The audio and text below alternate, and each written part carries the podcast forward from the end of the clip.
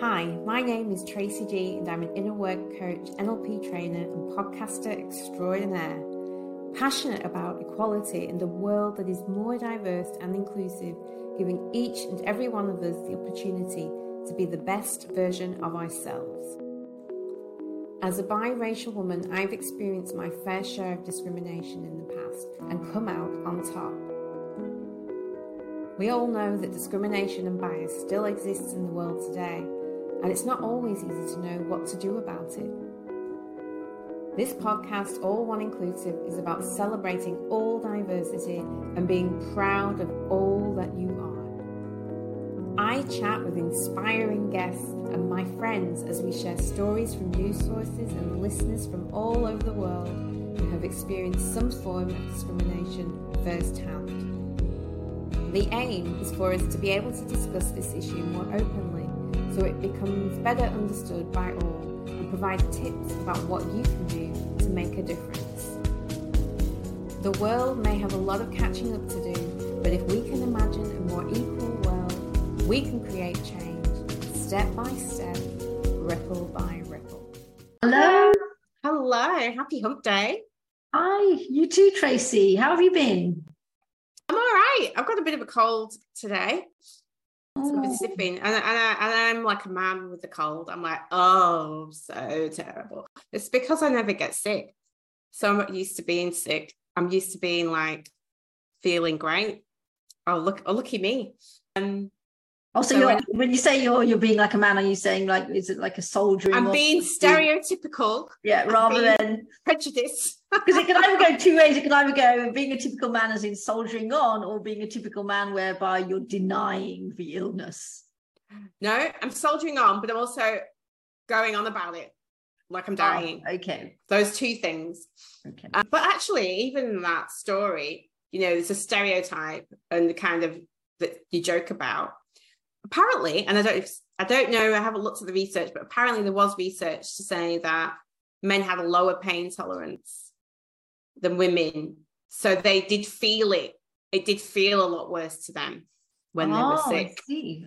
Um, I don't know if that's true. Yeah, actually, that's interesting. I actually was watching an article, very, very a short article on TV, actually just last night, and there was a an experiment on redheads and pain thresholds. Was that the same? No, that's not the same thing I'm talking about, but I saw that as well on the it news. too? Yeah. It was interesting. I was like, oh, that kind of perked up my ears. I was like, Yeah. wow, okay, redheads Yeah. have a different pain thresholds. threshold. I thought that's really cool.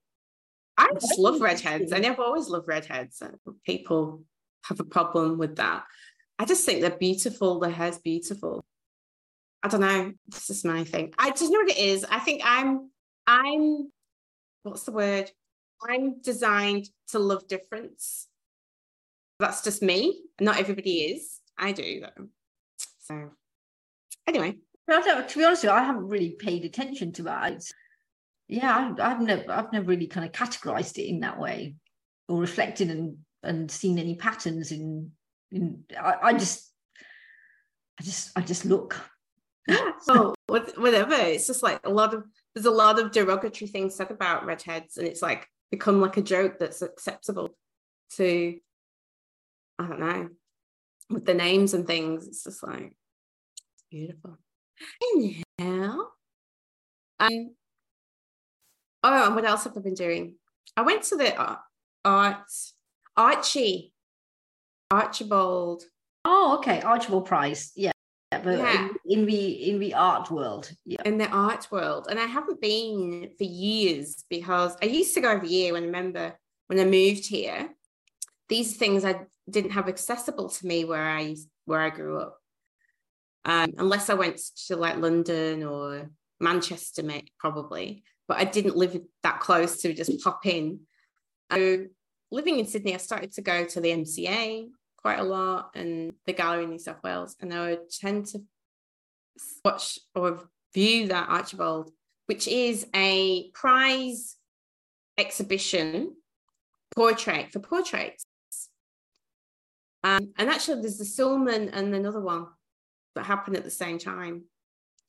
I think it's Wiseman, Sulman, and Archibald. I don't know why the Archibald's more famous or more marketed, but they all happened at the same time. And so the Archibald is portraits, and then the one of the others is um, like landscapes, and then one of the others I think is just Australian artists, um, or they're all Australian artists. I don't know something about Australia. Holly was explaining it to me, and I've forgotten already. And, and have they announced the Archibald winner? yes. Yeah. No, the winner was there. I'll tell you what was amazing. There's always a children's section. So where children, I can't remember the call it Archie Juniors or something. Yeah. Have you seen the you've seen it before, haven't you? Yes. Yeah. The children's, oh my God, amazing art from the children from ages seven to 16. And that's on that you can view that as well, which I always do. And it's just incredible how t- the talent at, at such a young age. Yeah, yeah, amazing. It's about, and it's great that they they're able to celebrate it in that forum. So and, it, yeah. and also actually hold it, so it, it gives aspiring young artists, you know, that opportunity to yeah. they're working, which is fantastic. To be recognized. Um, so tell us about the winner and tell us about and tell us about some of the artwork oh that you enjoyed. Don't ask me to remember. I don't. I'm visual. I, I don't remember. What does the what does the, the win, um, uh, winning artist um, look like? The portrait look like? All right. So it looks like it's a canvas, and it's some. It's a picture of a whole person, and there. But the special thing about the picture, I have to get it on my phone and describe it, is that part of the canvas is um, taken away. So you know, behind the canvas, you've got the wooden, yeah, whatever they're called that hold it together. Crib, right? Yeah. See, so the crib, part of the crib, looks like the fence in the background. Right, I see. I see. Does, okay. does that make sense? Yes. So, so in the, I mean, again, I'm not, I'm, I'm not, I'm not an expert in the art world at all. But um, we've, we've, we've, especially olden canvases, they tend to put a backing, which we call a crib, uh, on the back of a, a, canvas, yeah, to support it, yeah. to make sure that it, yeah. And it was kind of mixed medium. Longevity. Mixed medium. So it's a person, and they've got curly hair, potentially afro hair. So it's mixed medium. So they've got actually denim stuck on sewn onto it, and it's like um. I don't know how way you describe it. Like a, it sounds like a collage. Yeah, it's almost like a collage. So it's a canvas, but the heart is cut out and then it's like a netting webbing thing. So yeah. you can see the crib. So a mesh. Like, so it's like a mesh, yeah. You can see the crib looks like a fence. And then it's like coloured in, so it looks like somebody sat in a field and they're wearing jeans, but it's actual denim material. And the hair is actually material. So it looks it's like 3D almost. Oh wow. Yeah, it's beautiful. So that was the one that won. I don't okay. don't ask me who it was. This is what I mean. I just look at the pictures. I don't even like there was famous, lots of famous Australians in exhibition, as in portraits of them. Uh, but I'm not that familiar with uh, famous Australians as I've not grown up here. But just amazing. I just love the art. It was just incredible, I thought. Anyway, and it was a party. So it was an evening thing, and there was DJs. That was so cool. And it just goes to show how old I am. Because I went and and there's this band playing and they were really cool. It's all girls. It's a bit Spice Girls, but a bit more hard, edgy, like duff duff music. Right, okay. So so a techno version of Spice Girls. Kind of, yeah. And I was like, oh, who's these? These are good. And Holly's like, oh, they're on Triple J. They're on all the time. They're called whatever they were called. I'm like, I'm getting old. I don't even listen to Triple J anymore. I used to listen to them daily, religiously. I just don't really listen to the radio anyway. It's all Spotify playlists now. That's mm-hmm. why. Even if about that, what have you been doing? Um, uh, yeah, you know, taking advantage of uh, you know Sydney's walks, which is great. Mm. Um, yeah, and just kind of uh, definitely getting back into my Netflix, which I love. Uh, so yeah, there's, there's, How's a, the... there's a couple of new Netflix ones I should definitely put out there. Um, one I saw recently was it's actually a an Australian made production filmed here down the road from me in mm. Tamarama and Bronte. Um, and that's what got my attention on the trailer. And then the actor, main actor, is a British actor. So that got my attention. Um, and so, because I wouldn't normally, it's oh, sorry, it's called um, the, the movie's called Long Story Short. Oh, it's a movie. So I don't know if you've seen it or not, but uh, it's a comedy, uh, but it's a parody of life and how you approach life. Okay. And it's set in it's set in the eastern suburbs and and it's yeah the main character is is a british guy rest of the cast are all australian uh, and it's literally filmed here down the road in, Tam- mm. Tamarama. And so places where it was filmed, when I was watching it, it was really strange because I this is how this is where I live, kind of thing. It was it was really quite surreal, mm. and I could definitely relate to a film. So long story short, um, I'd highly recommend it. Um, it's not something I'd usually look at, um, but I did, and I absolutely loved it. All right, I'll, I'll check it um, out then. And then the other one I'd recommend, um, I think you'd like this actually, Tracy, because it's a series mm. and it's called Survival of the Thickest. I see that advertised a lot. And it's really good. It's quite quirky and it's quite, it's not quirky, it's sassy, sassy. but it's badass. Sassy badass. It's, it American? And, and again, it's not something that I normally be drawn into straight away. It came up as in as a recommendation on my account. Thought I'd give it a, give it a go. And uh, yeah, it was the first episode really kind of got me in. I was like, oh, actually, this is it was like I think it was about eight eight episodes and they're fairly short. And I thought, yeah, I can do this. And and actually I really enjoyed it. It's a bit, it's a bit like a it's a bit like a very sassy, badass Carrie Bradshaw. Okay.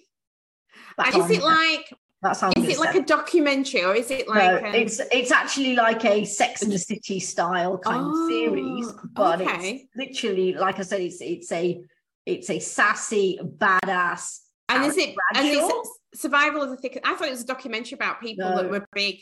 No, survival of the thickest and the main character um she's you know again i'm going to go kind of circle back I hate what i was saying but but again it's like going full circle on on the start of this the start of this podcast when we are talking about how we see people and i didn't even so for me even with a title i didn't even when i was it's only when i was watching a few series i was like oh i get it that's why what episodes i was like thinking oh that's why it's called survival of the thickest because it's about a big girl. Yeah. Was, even even after the first episode and I watched it, I I wasn't thinking about oh she's a big girl. Mm. Now that you've mentioned it and said oh you know I and even when I was just just explaining it, I didn't even make reference to she's a big girl yeah. because I don't see that. That's the way I see it. I just see I just see things literally as they are. I don't. But you do must hear other. You must. You're not in a like a bubble. Yeah, I do, but I don't like it. Like I said, I don't really. I don't tend to categorize or label. I just see it as they are, as they are, and as I and, and I'm, like for example, survival survival of the thickest. I was I was simply enjoying it. I wasn't because. Um, I wasn't even really thinking about, oh, she's a big girl, and this, you know, it wasn't really, really that it's only until I was watching a few episodes in and that topic came up. And mm. even though, even actually, the topic didn't really come up. The reason why the series is quite badass and sassy is because she owns what she looks like, mm. and she doesn't really doesn't really come up that much. A, a, topic that did come up was the Black Lives Matter, and mm. that was the only uh, kind of yeah that was that was a, that was the only kind of real that that issue that really stood out for me in that series. But even that, they touched on it for maybe one episode. But like I said, it's light-hearted. Yeah. And it's humor. And it's like that very, it's it's it's kind of like a sex in the city feel to it.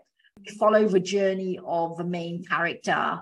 Um, and as you mentioned, she is a bigger girl, but that she doesn't make that so it's not about that yeah. Well, I just yeah, but it's the way it's the way she just owns herself and the way that yeah. she gets into, like I said, I don't want to give out any spoilers, but mm-hmm. something happens to her in the beginning of her journey, mm-hmm. and she can go in a few ways. She can, yeah, and read, she takes us on that journey with her about how she navigates through that, and the story then unfolds. So, um, and that's what I'm saying. It's very short series. Oh, um, oh, okay. so I definitely recommend that. Well, it's number two on Netflix and it keeps popping up. Really? Yeah, keeps popping up. So I've noticed it. And I and the reason I noticed she was big is because I'm guess I'm always like, well, why what the title? What's the title about? I honestly thought it was a documentary um, about bigger people.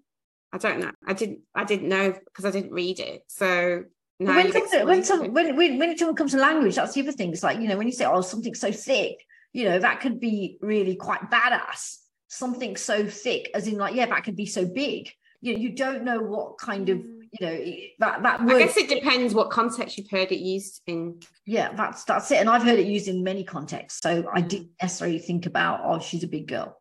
Mm.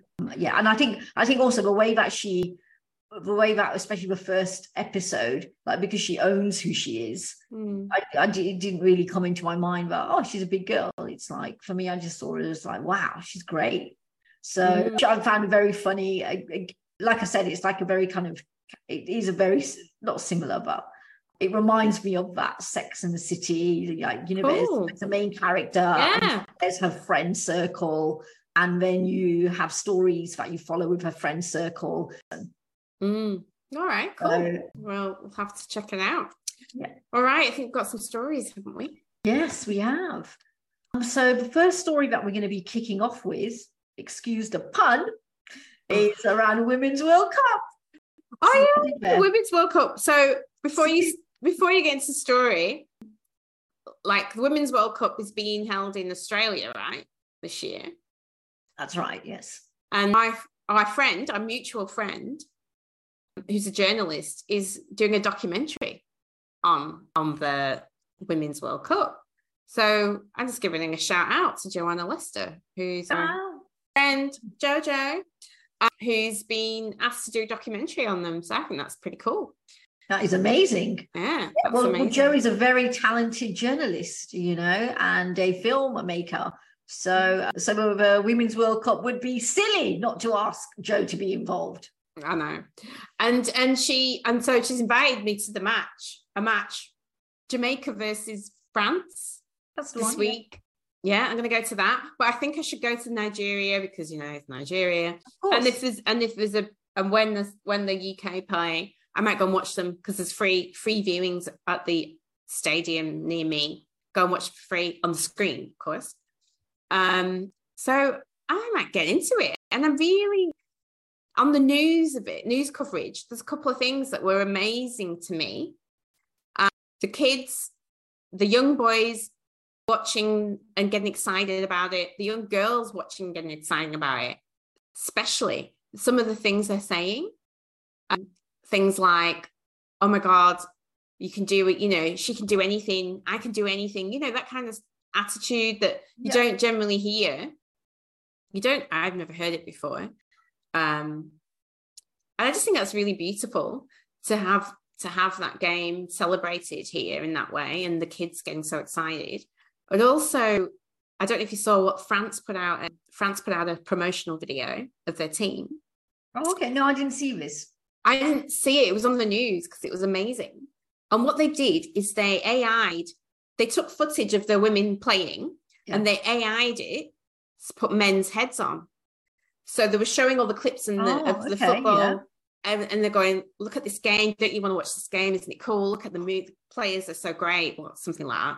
yeah And it was like, and they were fast and they were going, and it's like, yeah. And then at the end, they changed back.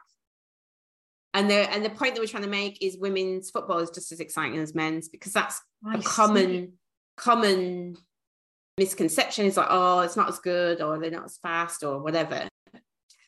Um, I've heard that actually. I've heard a guy tell me, oh, the game's not as fast, or uh, but if you look at the professionals, they're just as good. And that video just proves it. And I just thought Yeah, it was so to- clever. Oh, it, it does sound clever. I'll have to have a look at that. So, uh, and I like the, the I- I- I French. yeah, and I think coming from a creative background, it's really interesting that that they've used that or they've taken on that perspective and how they found a solution to it. How they found a how how the production team found a creative solution to something, yeah, to a perspective that was obviously put forward to them, matching that brief. And it's interesting too, because I mean, last year, this time last year, I suppose I should ask you, Tracy, because this time last year I wasn't here in Australia. I was back in the UK, and that was when the Women's World Cup. Sorry, that was when, when the UK um, won the World Cup. And that kind of atmosphere was very rife, especially in London. And I remember that weekend when when the women's team were playing, and there were so many people like gathering to parks and because they had big screens on, mm. and they even had, they even filtered the storyline into um, Coronation Street. Oh, um, yeah. EastEnders, for example, because a lot, a lot of a lot of soaps in the UK, well, the soaps, the two top soaps in the UK, they tend to promote or lead in storylines which From, reflect what's happening socially Yeah. And so there were there were storylines around um, women or girls playing football, and there was this, this, really great positive atmosphere. And like you said, you know, a lot of these kind of um, uh, uh, yeah, a lot of sharing of oh, you know, we can do anything, that kind of attitude, and which is fantastic. And that was all last year, and that was happening last year in in London. And you know how you just explained it like over here, and I like I know that I know that when Matildas were, were playing last year, like what was the atmosphere like over here this time last year when that was also going on? I don't know because it wasn't a World Cup here. Like the World Cup's hosted here, so it becomes a bigger deal. Oh. So hmm. I don't know because I'm not in, I'm not a football follower, so soccer. Okay. So I yeah, so, so, last so this time last year it was it was it was like that over in London. Mm. So it's it's great to see that that's now happening. It is. Um, yeah. So yeah. It is. I just thought I'd mention that for you. Yeah. Yeah. So this uh, this storyline it's from the news.com.au. Um, I'll read it out. It's the headline is enormous pay disparity in women's World Cup exposed. And the article says all eyes are on women's World Cup, but new research has revealed a dark truth for every player. As the globe turns its both collective focus towards the 2023 FIFA Women's World Cup, a spotlight has been shone on the enormity in pay difference between the men and women's teams. While it would come as no surprise to most that some inequity still exists in 2023, the true extent of the disparity will likely come as a shock. So let's go on to see what this article says about that. The country with the biggest gender pay gap in terms of average team salary, according to Oddspedia research, was revealed to be England, which has an astronomical gap of minus 2,425%. While the men's World Cup team has an average team salary of $13.5 million, the Women's World Cup, the second favourites to win, takes home peanuts in comparison with just $532,000. The US World Cup team, which is at the top of the list to win, has a gender pay gap of minus 739%, which is representative of more than $2.5 million. The US Women's World Cup team's average team salary is even less than England at 341,000, uh, while the men earn just shy of 3 million at $2,865. The Australians aren't much better with a gender pay gap of minus 549%, and the average team salary for the men being 836,000 to the women's 128,000. Mm. So the article goes on to give some more stats around the world, including from Argentina, Morocco, and Portugal. Um, but is the UK worse worse overall? Uh, it said that it said that England is is the worst in comparison. Oh, um, and it based, and, and the article goes on to say collective bargaining has allowed us to ensure we now get the same conditions as the Socceroos, um, which is the professional Australian men's team. With one exception, FIFA will still only offer women one quarter as much prize money as men for the same achievement. The players said. So I suppose with this article, I suppose it kind of brings. I mean, I think I think there's been there's been it's common knowledge that female football players earn less than male football players. Um, and I suppose that also is reflected in the advert that you mentioned, Tracy, just now. And I suppose it's it's it's highlighting that gender pay discrimination is is blatant in female sports, i.e., football. And so, like, and, and in comparison, if we saw it in the workplace here, let's say, for example, there was a department of technology and there were, which was made up of all males. And then a female um, technical engineer comes on board and let's say she's paid 180,000 whereas her male counterparts are paid 538,000 So, you know, what would that look like? Would that would that would that be acceptable, or how is that managed in the workplace uh, in comparison to, you know, how FIFA is dealing with this pay gap? I suppose that's what this article is probably getting at. Well, I don't know. Maybe for me, it was just the big how big they are because we already know there's gender pay gaps in the workforce you know, the general workforce, but they're not that big, like thousands of percent. That's insane compared to in the general workforce, you might, it might be 10%, you know, 20% max. There's no, nothing higher than that that I've heard of, which is still significant, thousands of percent. But the, that's just astronomical. I just couldn't even get my head around it. But that aside, because it's, you know, like you say, it's not it's known that there's a, gap, especially in sport. Um, they the main thing they're complaining about is the prize money because that's not nothing to do with what their countries pay them. Right. Uh, the prize money comes from FIFA. So putting on the World Cup, they're paying 25, they're paying them 25% of what they pay the men in prize money and that's i think the biggest um, complaint right now even though the rest is terrible. I think that's the biggest complaint. Why isn't the prize money the same? Yeah well i mean i'm not sure about where where fifa gets the prize money from. You know it could be a lot of advertising it could be sponsorship um, could be in terms of awareness it could be sponsors. And so private sponsors and again, going back to the advert that you mentioned about in France mm. and about how France is looking at the discrepancy between the attitudes of men's football compared to women's football. And that's what I'm going to kind of relate it to um, because the advertising and sponsorship and private sponsors in men's football, they may not be as great in women's football and maybe at this time maybe again maybe because i don't know i'm putting it out there.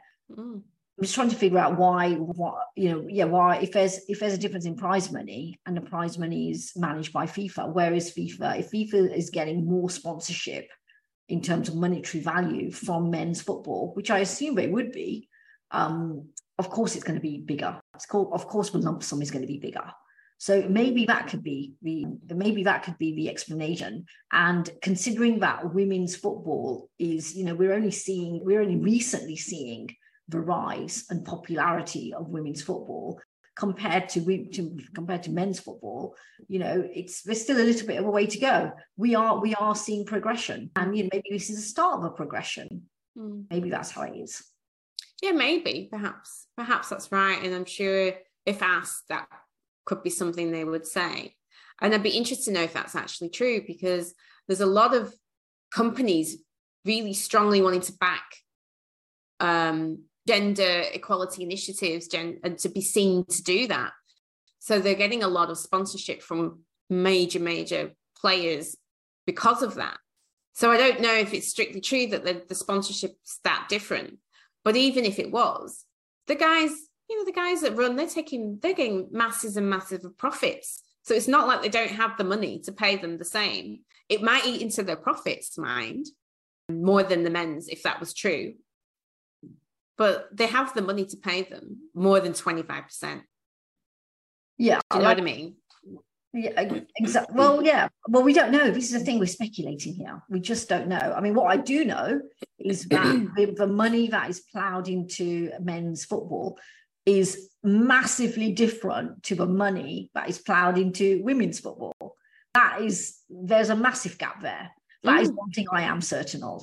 Is one thing mm. I'm definitely certain of. I remember back one of my first jobs was with ITV Digital, and I was working in the department, and that was in 1999. So we're talking almost 25 years ago, mm. and there was no money in women's sport. Exactly. No, no money. That was 25 years ago. Yeah, exactly. So that's why that's why I'm saying is that one thing that I don't know about where where FIFA's getting their money from, but what I do know is that in terms of sponsorships, um, private sponsorships, yeah. um, which is where a, a percentage of FIFA's money is, is, is likely to be coming from, it's there's a massive amount of money going into men's football Yeah, and absolutely. in comparison there isn't that much money going into women's football But we don't that's, know. that's where that gap is and Because, so like you said, 25 years ago, a lot's changed. yeah exactly but maybe but exactly but maybe you know and we're seeing a little bit of that change one thing that one thing that i do like is that and which is that um, last year when it came to um the england women's world when it come to england women's world cup and, and england winning i remember there was a comment made saying that because because england haven't won the world cup in so many years and have been waiting and waiting and waiting and we come so close i remember there was a comment made saying if you need a job done well you've got to send in the women and I loved that. That was great. That was so funny because it was spot on. So that's what I think I'd probably end this uh, in that article discussion. okay. oh, so funny. Actually, I remember that because I, remember you talking about how because you were really into watching it. You were were you getting up at silly times to watch it. Yes, no, I was well. I was in I was in England last year, and that was great because I didn't, you know, was I was able to join in with the with the Women's World Cup celebration, so it's fantastic. But when it comes to the men's football, which I'm which I'm really interested in, is yeah. So I I get up yeah silly times. Yeah, I get up silly times here in Australia, especially when it's when it's England playing. Hmm. So there you go. You I have to definitely put post-it notes on my front door of my flat just in because lots of screaming tends to happen at Mhm. about four o'clock, five o'clock in the morning. So in case one of my neighbours comes over and wants to knock on my door and say, "Can you keep the volume down?" I actually put post-it notes saying, "Say England are playing." actually um on that note when the men's men's team were playing they had similar in our building because there's brazilians live here and then obviously brazil i don't know they're generally in the world cup so one of the top teams so similarly here they were getting up because hear you could actually hear having a parties at silly times um great atmosphere. though. It really is. It really. And, and that's what that's what I love about that is that is a great thing about about football is that and sport it brings people together which is fantastic. And i remember i know over here in the eastern suburbs you know around six seven o'clock in the morning after after all the penalty shootouts and all the heartbreak you know you go for you can go for a walk and you bump you, you see people wearing their england shirts and you just kind of put your hand up or you know you do a little salute. Hmm. it definitely yeah it brings people together. And uh, Mm. and that's something that I did last year in the UK you know I remember you know going down to Lou and just having like loads of just like these guys in their England shirts last year you know they Hmm. kind of they got together in groups you know and um you know to to back the women's football so it's, it's beautiful. great really great atmosphere So, talking of bringing people together, this story warmed my heart. Uh, and brought a few tears actually when I read it, but I was feeling emotional. So, story is from today, which is a US news outlet. I think they have like it's a TV show, but they have a website. And the title or the headline of this story says, She asked for a toy that looked like her adopted son and never expected this response. And it's just a beautiful, beautiful story. and it says, when five year old Archer or Archie Kaufman walks down a toy aisle, he rarely sees himself reflected in the rows of figurines. When there aren't toys like him, he asks why. Nikki Kaufman, Archer's mom, mom, American, tells today. So Nikki is his mum, adopted mum, and Archer obviously doesn't look like his adopted mother. When he asks, when asked what it feels like to not see toys that look like him, Archer says it feels not good. Everyone should have that, the little boy tells today. It makes them happy. So when Archer received a surprise gift from Fisher Price, a little people toy designed to, to look just like him, he experienced that happiness firsthand. And there's a picture of Archie. And when I saw the picture, I think he's like five years old. I thought he dyed his hair what colour's his hair because his hair looks like strawberry blonde, like ginger, even strawberry blonde ginger. I'd never seen a black child with ginger hair. oh yeah that's a good point I've seen I've seen black kids with blonde hair Have you? Hmm. Like, you mean like a like Papua New Guinea kind of. Yeah, yeah. yeah. It's like like like it's lighter hair. Yeah, I've seen. Mm. Yeah. Well, anyway, I was like, wow. And he's, he's just, the picture's beautiful. It's his smiley face. He's lost his two front teeth. Aww. He's wearing like a white jumper with his name stitched on it, Archer, and he's so happy. Um, and his mom, his mom, his mom says, I opened the box and started crying. Archer asked why, and I said, Archer, they made you. And his little jaw dropped. And he snatched the box out of my hands, whipped around and shouted, It's me. Also, Fisher Price made a, a bespoke doll. They did. Just like Archie. Did they call it the Archie? They should put that out there on the shelves, call it the Archie. It is, it is. It's so, so beautiful. Um, and Nikki's husband adopt Nikki and her husband adopted Archer shortly after he was born. Um, Nikki couldn't have a baby. And you know, they matched with the birth mother, uh, which is beautiful, and they're still in touch with the birth mother. That's part of the story.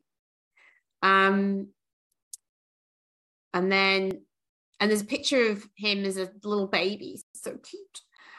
Um, that's a great feel good story, and especially when um, and and hopefully it gives it should hopefully you know it's ideas for other production companies, doll production companies like Mattel. You know, maybe instead of having like a version of a Barbie, maybe every year, maybe look to the real world and mm. nominate or select a person, a real life person, and model a doll and have yeah. that every year, like the release of you know Archie or well, somebody, who's, somebody who's done maybe you know maybe somebody who's done good in society or somebody who's I don't know who's a great role model and and actually have a doll of them released yeah. every year. Well, this is what's good about the story. I'll keep reading. Uh, she says, when someone makes that sacrifice, she's talking about the birth mom, for your dreams to come true, you do everything you can to live up to that choice. And it's a complicated, huge responsibility when you're a white parent adopting a child of another race. We knew that going in, and I knew how important it would be for us to make sure that he could see himself. For five years, Nikki has searched for toys, books, and holiday decorations that look more like her son. And when a company succeeds in providing diverse toys and products, she contacts them to say thank you. So when a company fails, she sends a letter politely asking them to do better. And on Archer's fifth birthday, Nikki decided to ask people to donate diverse and inclusive toys, books, and art supplies to Archer's predominantly white preschool. Many of the donations were Fisher Price's Little People figurines featuring children with different skin tones, hair textures, and physical abilities. And what is hard to find is a toy with brown skin and red hair, Nikki says. So I wrote to Fisher Price, thanked them profusely for the work they were doing, and then left a PS that said something like, if you ever decide to design a little person with brown skin and red hair, please let us know. So this is what happened. Uh, she got a letter from the vice president of design at Fisher Price, who said that your story has been shared with everyone who worked on the little people figurines you mentioned. And to say that it made our day would be an understatement. You and Archer have inspired us. We know that when kids play with our little people, they are playing out scenarios they see in the world around them. And feeling like they are part of that world is critical. And the email ended with this vice president asking the family's address so can make sure Arch Any School have the full representation of our little people figures. So then she received a special box from the Fisher Price with a letter on top, frameable with a picture of the new doll, signed by everybody in the design department, and the little figurine. And it even has the figurine even has the outfit he was wearing in the photograph. Like they even made the outfit and the shorts. So cute. They got his hair perfect. And it's the amount of work and effort they put into the tie is astounding. That's what his mum says. It's like, oh my God. It's really, really beautiful. And and this was like a a thing from Fisher. They said that we felt such a sense of pride knowing we had impacted this one family. How could anyone not be inspired by both Nikki's letter and that beautiful photo of Archer? It means everything to us, that feeling of joy and excitement we see on every child's face when interacting or playing with one of our toys is the reason we do what we do. Um, and then another employee at Fisher Price reached out to Nikki, Archer's mom, on Instagram personally, and she said that I have a little Archer on my desk. They literally ordered one for each of their staff. So that was that was it. And then I want to read this bit because it's to the point of his adopted mum saying, not seeing color does not help. So Nikki says Archer's little people's figurine is so much more than a toy. It's a reminder that representation matters. I worry about things I can't control. I worry about him getting killed by the police or people viewing him as an adult. She says, adding that Archer is big for his age. I can't control any of that, but what I can do right now is make sure that the spaces he's in right now help him to know how incredible he is that his school takes the time to understand that he has brown skin and that not seeing color doesn't help. I need them to have toys and books that look like Archer because that's how they understand that brown skin isn't less than. And I'm in a really unique position as a white woman with a black kid to help people understand why representation matters. Black parents are tired and they already know it's important. Archers continue to donate little people toys with brown skin like me to his preschool and his friends to enjoy. And, and then it ends with saying that he his comment, Archie says, I got an Archie army. And that was I it. like that, Archie army. That's yeah. great. I like yeah. that. That's, that's beautiful. Yeah. Mm.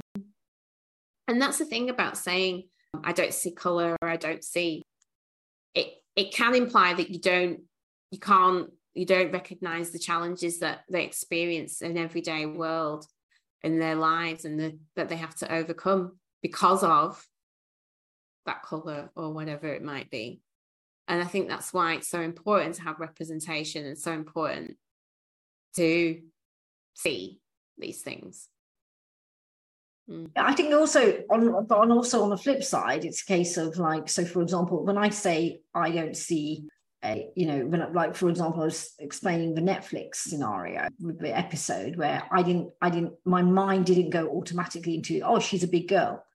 No, I understand what you were saying. That there isn't any any discrimination. I don't see people. I, you know, that's that's I, I see I see things that's at face value.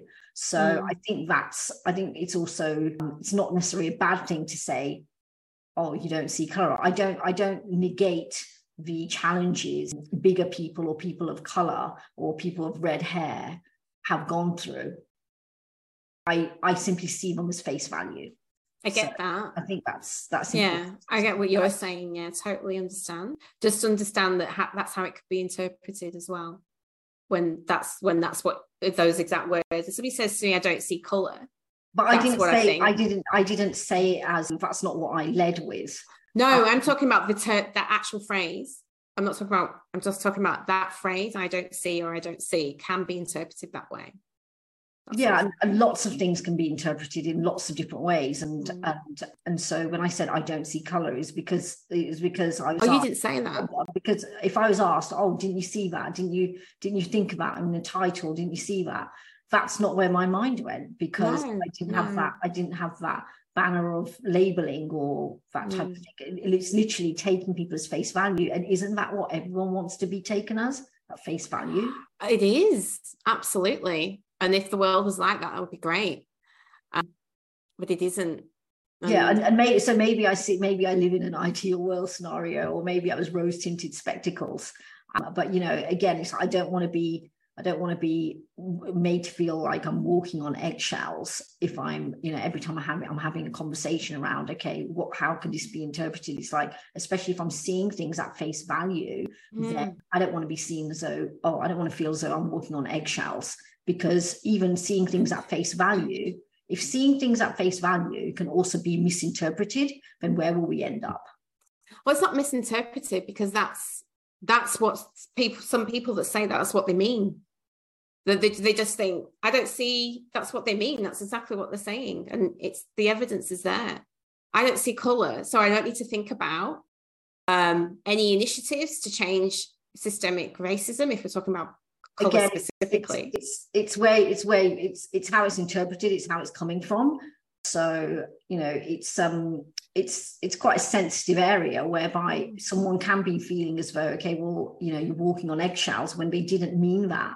The intention wasn't I get it. Someone else. But you just need to understand if it's, on someone else's radar and that other person who is landed with doesn't see that, then yeah. you know it's it's two conflicting ideas. So, it just it's just it's about understanding, and that's all. From both points. Yeah.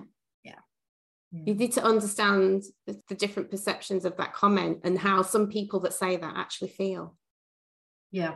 Yeah. But also that the person should also, well, the person it's good great to be mindful of the fact that they they may not be coming from that approach they may not be coming probably not what the intention was yeah yeah but you've got to be okay with that conversation yeah for sure mm. okay i think it's time for what would you do mm. yeah. um so what would you do that came up this week um is um, sorry, what would you do? Sorry. The conversation that came up with that came up this week was uh, a friend of my friend is a head at a private prestigious boys' school. And a few months ago, a pupil announced that they were embarking on their transition journey. And the parents of a pupil have paid the yearly fees, and it's quite because it's a prestigious school, the fees are astronomically high. Um, but the parents have already paid the yearly fees. So, what provision? Um, I've thought about this because I was uh, thinking, what provisions could the could be feasibly made to support the transition without compromising the school's heritage and also the reputation of the school being a boys' school. So, what would you do in that situation? Like, yeah, how would how could the school handle that situation? Well, you know, I'm not a teacher. I'm not a principal. I don't know what the rules are. Um, I can only only give my opinion, and I probably give it from the perspective of that child because I couldn't possibly know what that particular child is thinking, and maybe that other children going through the same thing would have different ideas. Um, but I guess they're already if they're already enrolled in that school, and already part of that school, and already part of that community. I think the the school would should do everything they can to accommodate that child and keep them there. That's their wish. And because they're that's, enrolled. That's that's the question: is that if yeah. they're if they're um, they're at a boys' school and they're yeah. transitioning. Yeah.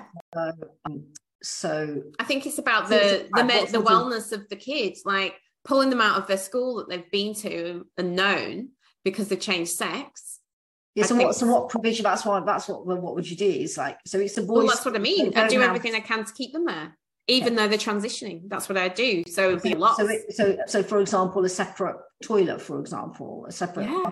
that kind of. You'd have to start to do that, and you'd have to have conversations with the family about um, when was appropriate for those types of things. Um, and I, I think legally, anyway, I think they can't discriminate. I think they're already enrolled. So even if they transition on their birth certificate, there's still probably a, a male on their birth certificate.